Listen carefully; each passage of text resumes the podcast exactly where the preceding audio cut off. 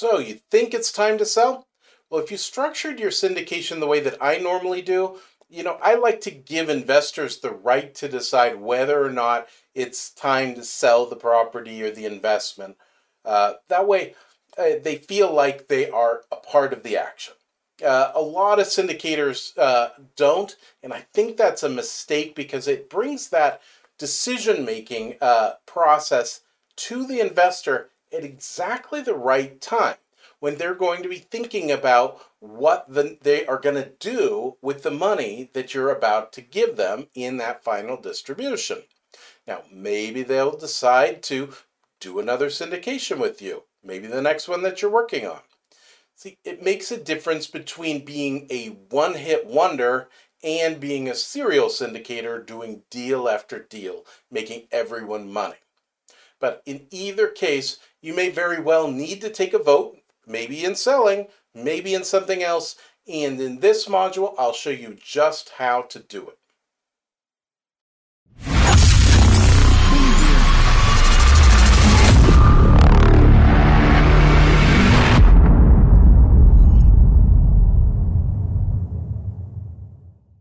All right, so voting. We're going to walk through the process here about what I do in my communications when I think a vote needs to be taken. Now, most of the time in your operating agreement, a member or a body of members can call a vote. The manager almost always has that right to do, um, and a lot of times members have that right as well. So the first thing you need to do is first determine if a vote is needed. And if it is needed, uh, that's one thing. If it's not needed, it doesn't mean you can't actually ask for a vote if it's a power that the manager has. Then you can decide what those rules are still and still ask for the vote, but still make the determination at the end of the day. Just know that if everybody votes a different way than you were going to go, um, that's going to bite you. So determine if a vote is needed. Now, the next thing you'll want to do is look through your operating agreement and determine if votes are based on a per investor basis or a pro rata by ownership basis. Most of the time they'll be pro rata, uh, but occasionally I will see it as per investor. You'll also want to know uh, like what percentage is needed uh, in order to be successful. Sometimes it'll be a majority, sometimes it'll be a supermajority, and what's that definition of supermajority? I haven't seen it be unanimous, but it could be unanimous as well. Uh, you'll also want to look at things like, well, what is, do they have the proxy? I mean, in other words, if somebody doesn't vote, do you get to vote for them? Most of the time, that is the way that I set it up. Uh, that you'll want to know what constitutes a quorum. If you are the only person voting and no one else shows up, does that still count? Is there a quorum that is needed? So you just want to know those things because those are the formalities that you want to make sure that you hit. They're in your operating agreement, and so you want to make sure that you do it right. So, for, because at the end of the day, you don't want an investor coming back saying, you did something you weren't supposed to do. It says in the operating agreement, you can't do it that way. Uh, then you're in trouble. So uh, let's go through exactly how I know, I now know how to vote, and I now know what percentages I need and who votes and all that. So how do I actually ask for that vote? So I send it no, typically in an email, um, and I want to make sure that people get it. And so I normally will ask them at some point too to at least respond to me in some manner, or if I have some sort of mail tracking, uh, I'll do that just to make sure that they got it, because um, I don't. I want everyone to have an opportunity to get to vote. So first thing I do is I thank them. I thank them for being an investor with me, thank them for trusting me with their money, uh, and give them hopefully the good news about where things are at.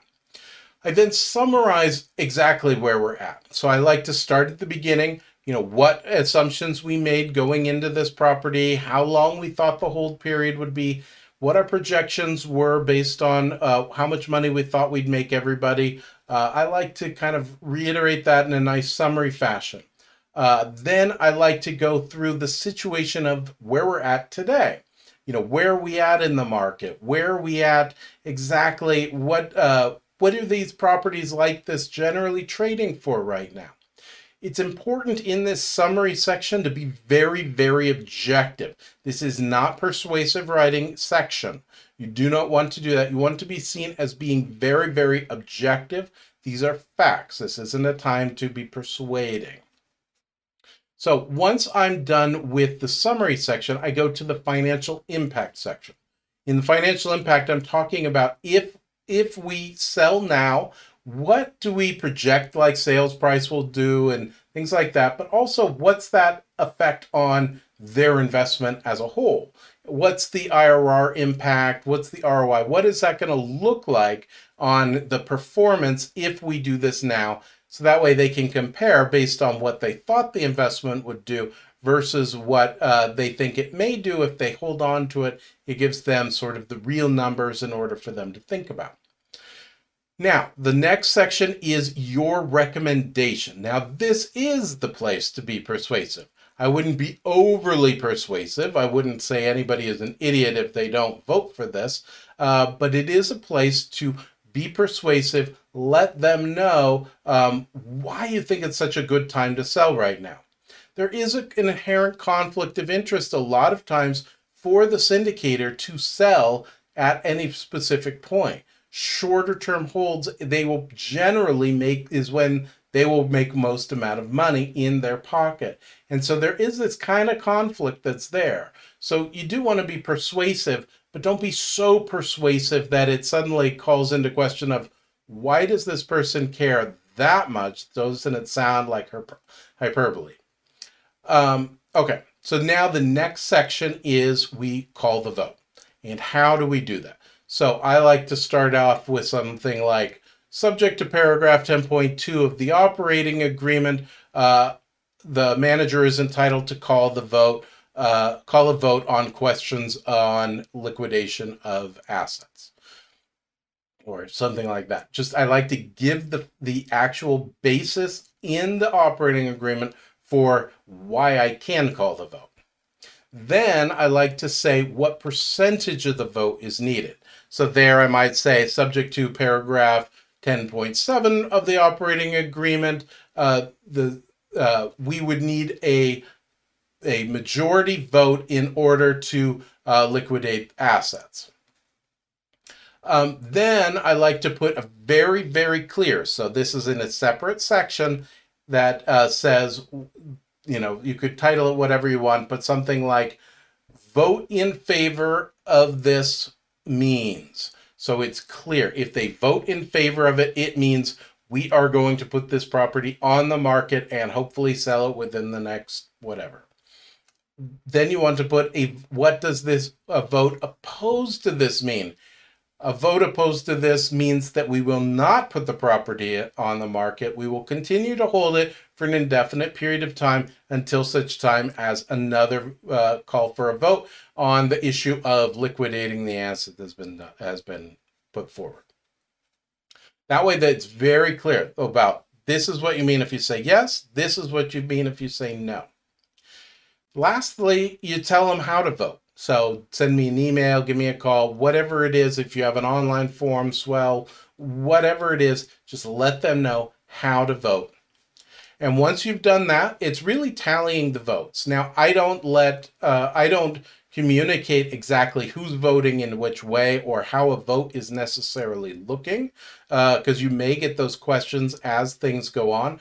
Certainly, if you call people to remind them to vote that you haven't received their vote yet, they may very well ask you how the vote is going. I try to keep that kind of quiet because I value the confidentiality of, of my investors, and I just don't think it's appropriate that, uh, that everybody know how things are going. If it's not going my way, that's fine. If it is going my way, that's fine. I don't, I try not to tip it off either way. And I, I on when I'm having those conversations, I really don't try and be persuasive there either. I don't want to be seen as like, influencing the vote too much. So I have this section in my email where I've called the vote. That's my opportunity to be persuasive, and that's the only time I, I act persuasively about whether or not it's time to sell. Now, if they say, yeah, I think it's really a great time to sell too, then, you know, sure, have that conversation and say, yeah, I, I mean, I, that's why I wrote that in the, uh, in the section on what my recommendation is. Um, so that is how we do a vote, specifically how we do a vote to sell. Now, as uh, attached in your module is also a spreadsheet. It's just the spreadsheet that I use. It calculates basically how I count the votes. So that way you can see, you know, the way I do it, and it may be useful for you. So in the next module, we are going to show you how to make that final distribution once you do sell it.